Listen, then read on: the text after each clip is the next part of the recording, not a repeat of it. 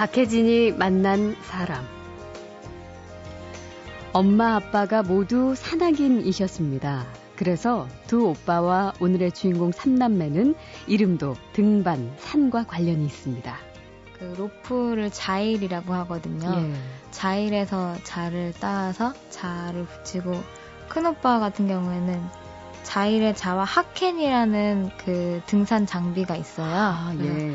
자일과 하켄 해서 자가 됐고요. 아, 그래요? 네. 그리고 둘째 오빠 자비는 자일과 그 카라비나라는 또 장비가 있는데 예. 거기서 이제 비를 따와서 자비가 자비가 됐고, 됐고. 저는- 사연 씨는? 마지막으로 자일과 인수봉 아. 북한산에 있는 인수봉 초등학교 2학년 때 처음 스포츠 클라이밍을 했다가 덜컥 겁이 나서 울었습니다. 그런데 타고난 재능과 끼는 거부할 수 없었죠. 초등학교 2학년 때 클라이밍을 처음 경험하고 나서는 예. 너무 무서워서 아 이거는 절대 하지 말아야겠다 하는 생각을 갖고 있었는데 4년이 지나고 초등학교 6학년 때 예. 그때 또 호기심이라고 아 승부욕이 좀 생겼어요 승부욕이, 많이 예. 네. 그래서 그때부터 본격적으로 시작을 했던 건데 음. 사실 처음에는 이 클라이밍이 막 재밌어서라기보다는 그냥 어, 되게 잘하고 싶고 아, 사람들한테 막 칭찬받고 싶고 인정받고 싶고 예. 그런 마음에 계속 해왔었는데 네. 어느 순간부터 되게 클라이밍의 매력에 빠졌던 것 같아요. 그렇게 스포츠 클라이밍을 시작했는데 이제는 세계적인 선수가 됐습니다. 피겨스케이트에 김연아가 있다면 스포츠 클라이밍에는 이 선수가 있습니다. 곧 만나죠.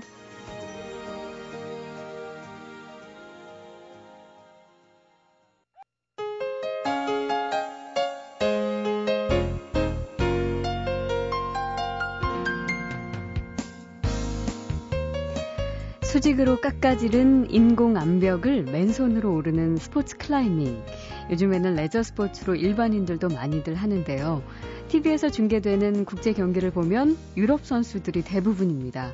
그런데 피겨스케이팅의 김연아 선수처럼 전 세계 대회를 석권하는 발군의 한국 여성 선수가 한 명 있습니다.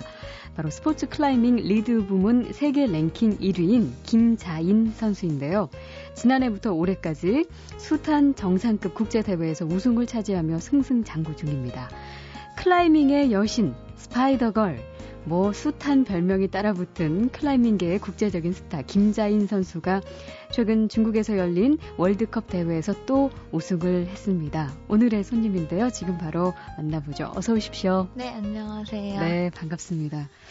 아, 뭐 스포츠 클라이밍 그 국제적인 스타라고 그래가지고 저는 그래도 뭔가 좀 강단 있는 그런 모습을 연상했거든요. 네. 근데 이렇게 어쩌면 소녀 같고 되게 야리야리한 느낌이에요. 키가 조그매가지고 아니 얼굴도 굉장히 예쁘시고. 아니 아 클라이밍계의 김연아. 뭐 이게 사실 다른 종목의 다른 선수와 비교를 해서 기분이 좀 어떠실지 모르겠지만 이게 한국 출신으로서는 이 종목에 굉장히 드문 세계적인 선수라는 걸 쉽게 설명해주는 표현인 것 같아서 네. 이런 표현 많이들 하죠. 음 그쵸 이제 기사나 그런 거 나가면은 예, 항상 뭐 클라이밍계 김연아 이렇게 예. 많이 말씀을 해주시는데 어. 저한테는 어떻게 보면 과분한 표현이지 않나 그런 생각도 드는데요. 네. 그만큼 이제 김연아 선수처럼 음. 클라이밍을 국내에 많이 알리고 싶어요. 어, 어쨌든 우선 축하를 제가 드리겠습니다. 얼마 전 그 중국 대회 우승한 게 지난 8일이었을 네. 거예요, 아마.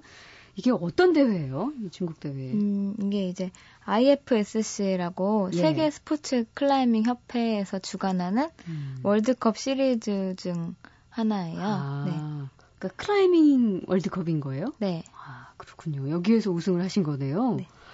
세계 랭킹도 계속 1위를 유지하고 있다. 이런 발표가 나왔는데 얼마 동안 지금 계속 그 자리를 고수하고 계신 거예요? 어, 제가 작년 여름에 중국에서 월드컵 1등을 했었는데요. 예. 그때 이후로 계속 랭킹 1등에 어, 있어요. 와, 자랑스럽습니다.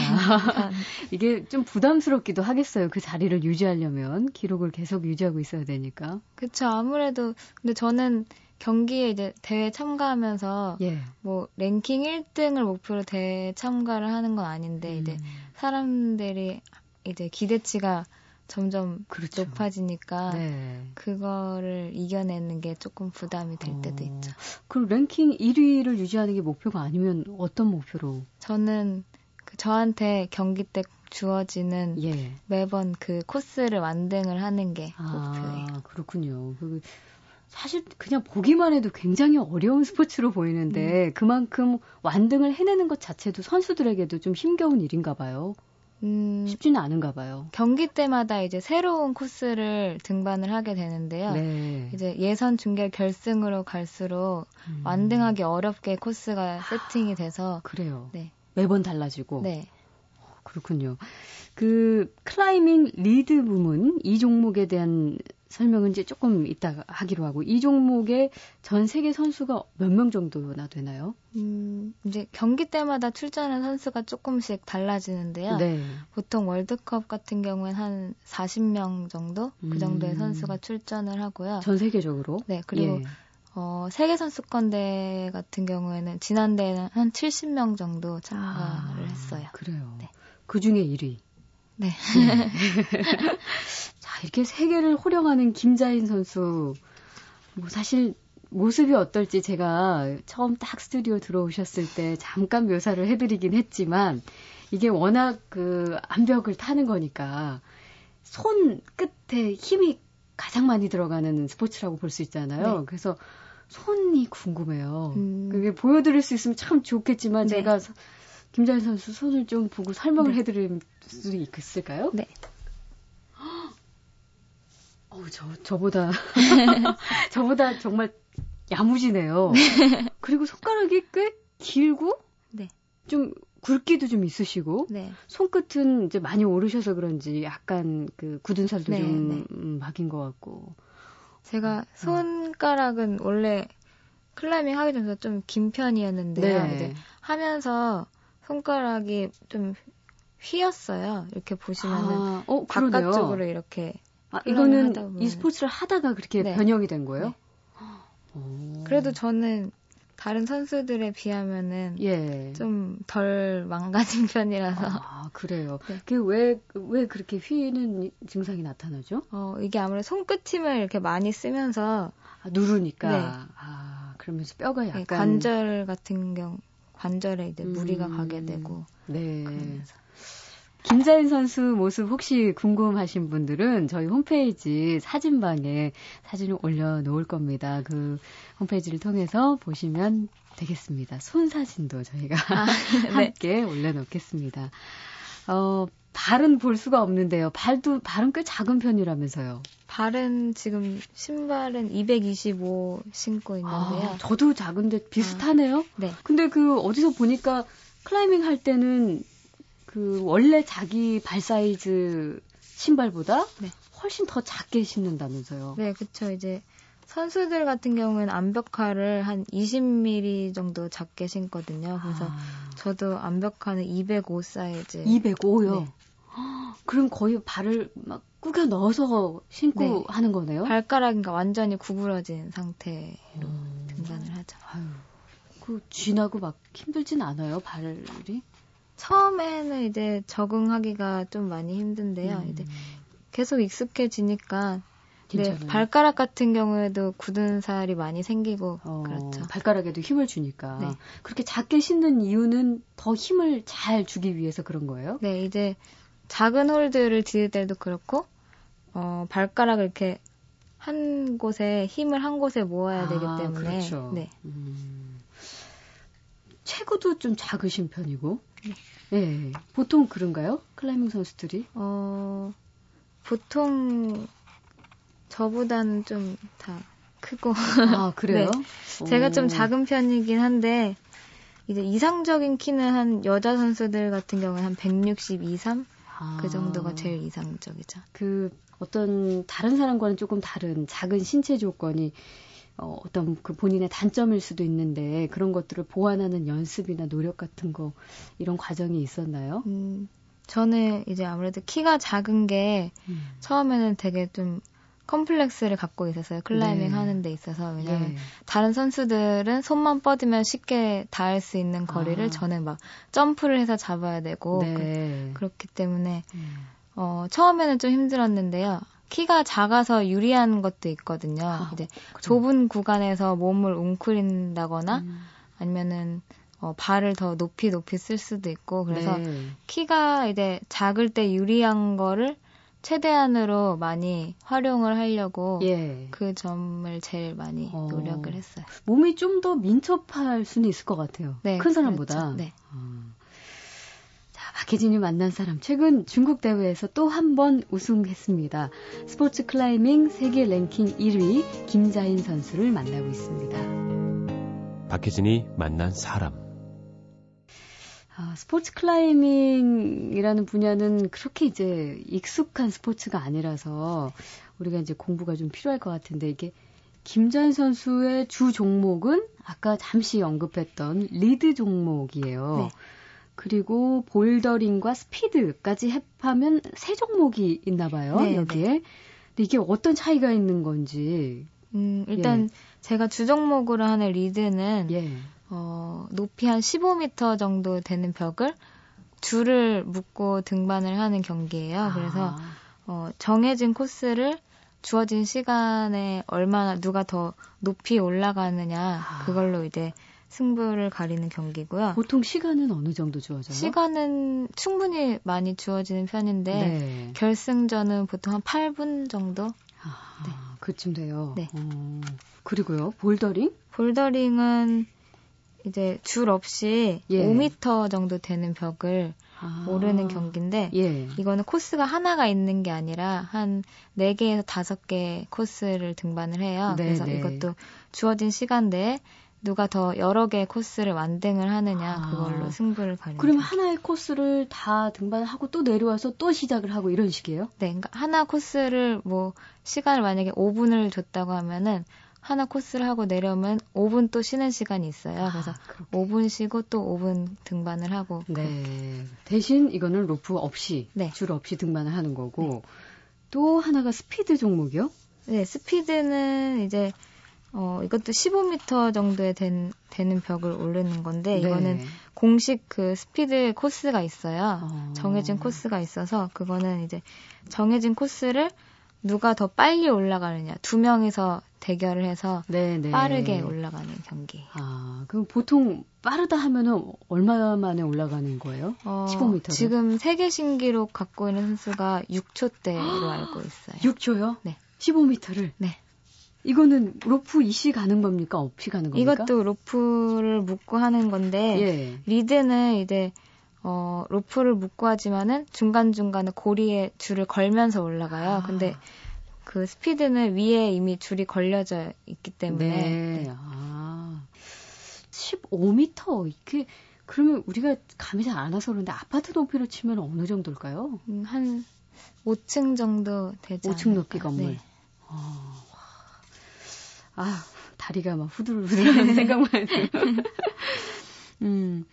근데 김자인 선수는 이 주종목인 리드 말고 네. 볼더링에서도 우승을 동시에 했어요. 네. 올, 올 봄이었나요? 네, 네. 이런 경우는 좀 드문 경우라고요. 어, 이게 아무래도 종목마다 성격이 너무 다르기 때문에 예. 어, 두 종목을 다 참가하는 선수들 자체가 많이 없어요. 아, 그래서 근데 저는 이제 훈련을 하면서 리드랑 볼더링을 병행해서 많이 훈련을 하는 편이거든요. 네. 그래서 좋은 성적을 내기 위해 참가를 하는 것보다는 볼더링도 그냥 하나의 저는 그냥 음. 볼더링도 되게 재밌어서 네. 볼더링도 그래서 참가를 한 건데 우승을 하게 될 줄은 몰랐죠. 아, 네. 어, 너무 담담하게 얘기하시니까.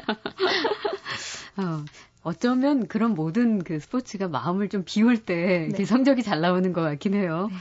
네. 그 김자연 선수는 여러 군데 이제 인, 인터뷰를 하긴 하셨던데 네. 아까도 말씀하셨지만 우승, 뭐 1등 이런 것보다는 늘 완등을 목표로 한다. 네.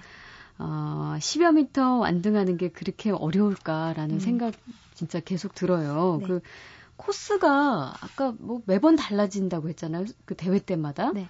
그러면은 그 되게 대회에서 완등을 하는 선수와 못하는 선수 비율이 얼마나 돼요? 음, 그것도 경기 때마다 조금씩 달라지는데요. 예. 보통 예선전은 완등을 하는 선수가 한 8명 이 정도 아. 되고요. 네. 또 준결승은 한 3명, 4명. 어, 갈수록 되고, 아무래도 네. 줄겠죠. 결승은 많이 나오면 2명, 어. 뭐 한두 명 나올까 말까. 그 정도 난이도. 네.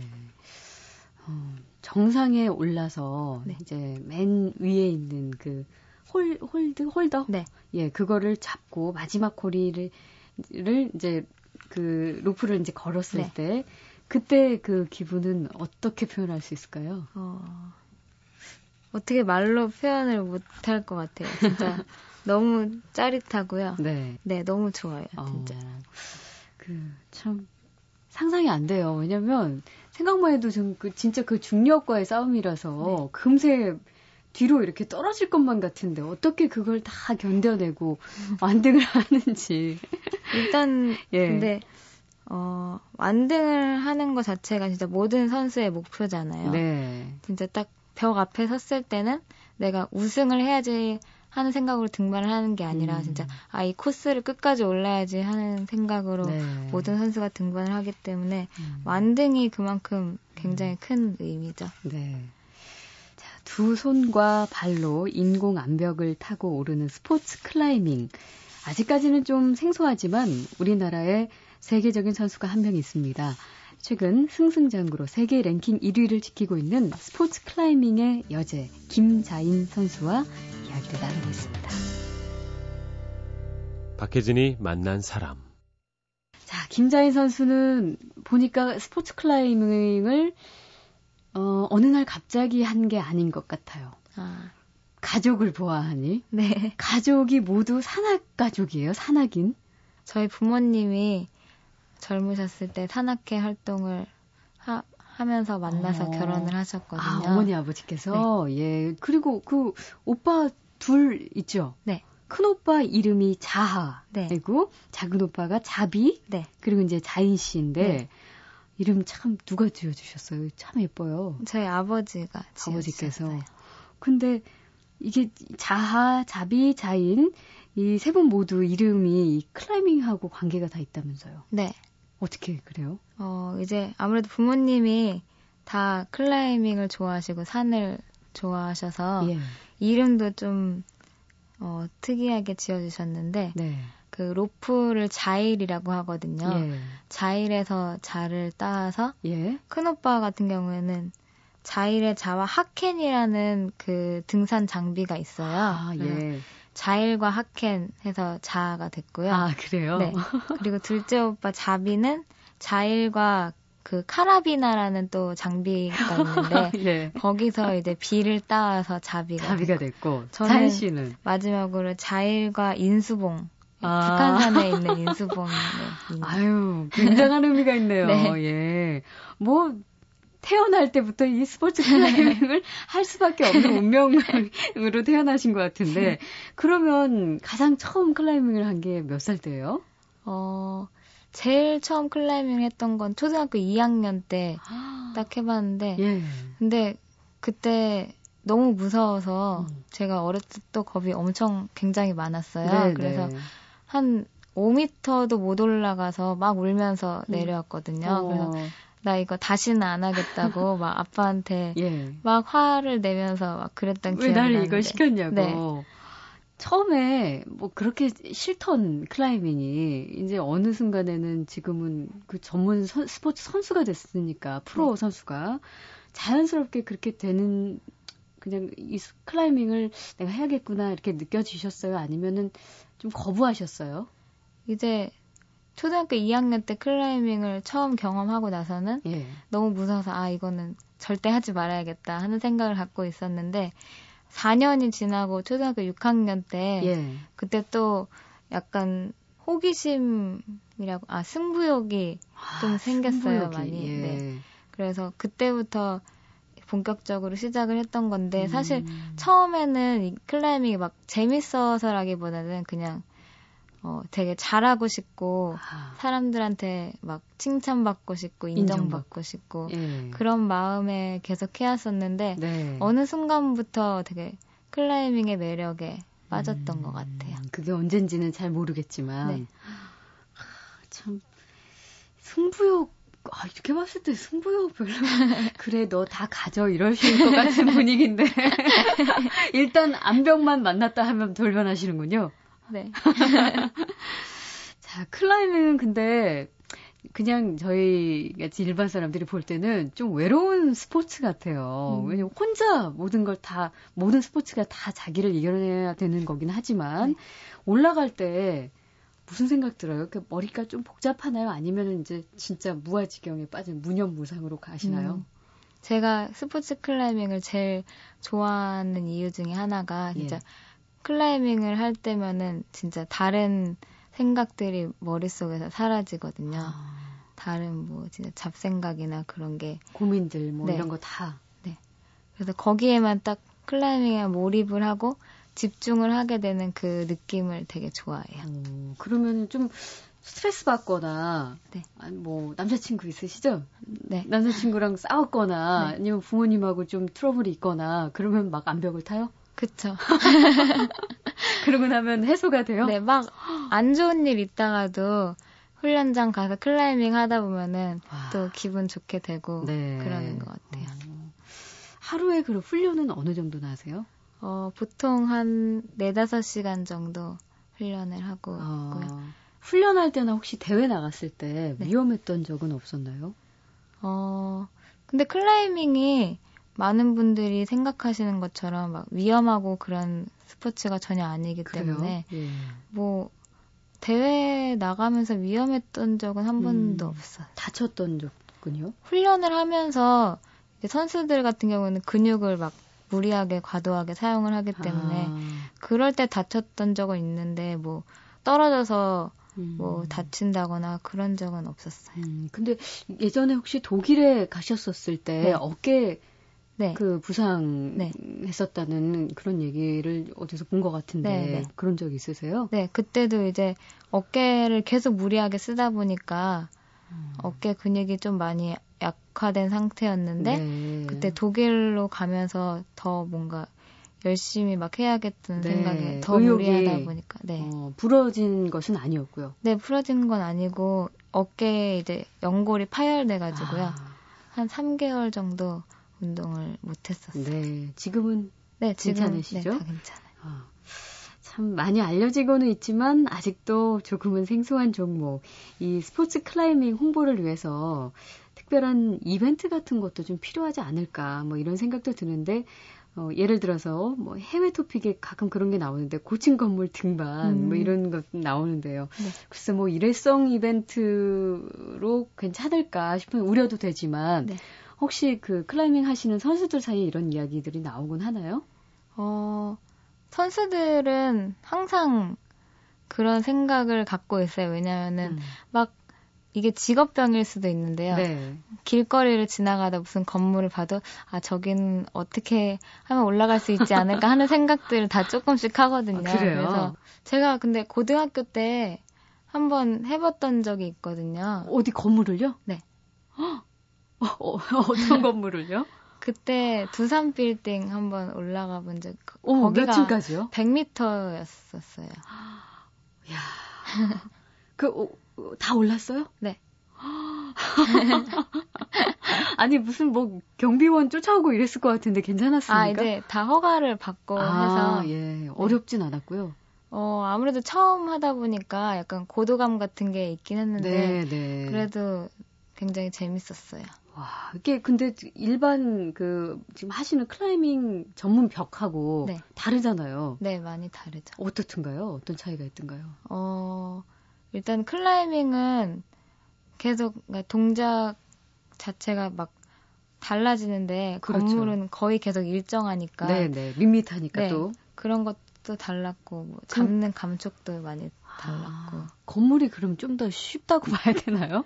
어, 어떤 건물이냐에 따라서 조금씩 어떤 건물이냐에 따라서 네. 조금씩 차이는 있다. 네.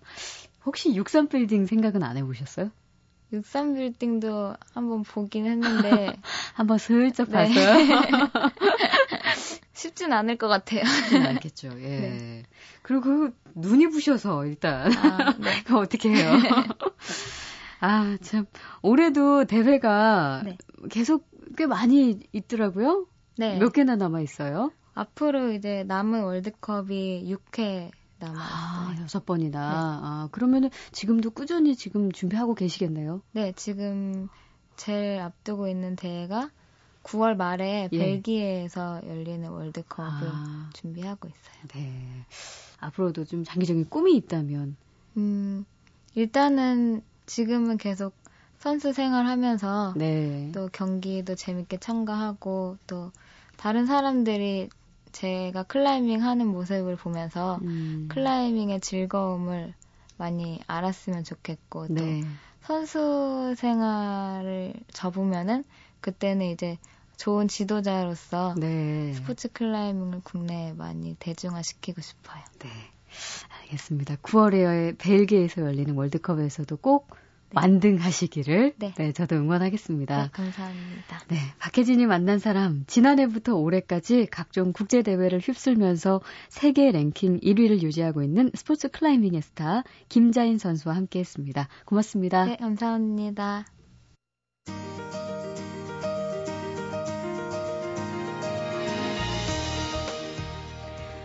박혜진이 만난 사람 오늘 순서는 여기까지입니다. 내일 다시 오겠습니다.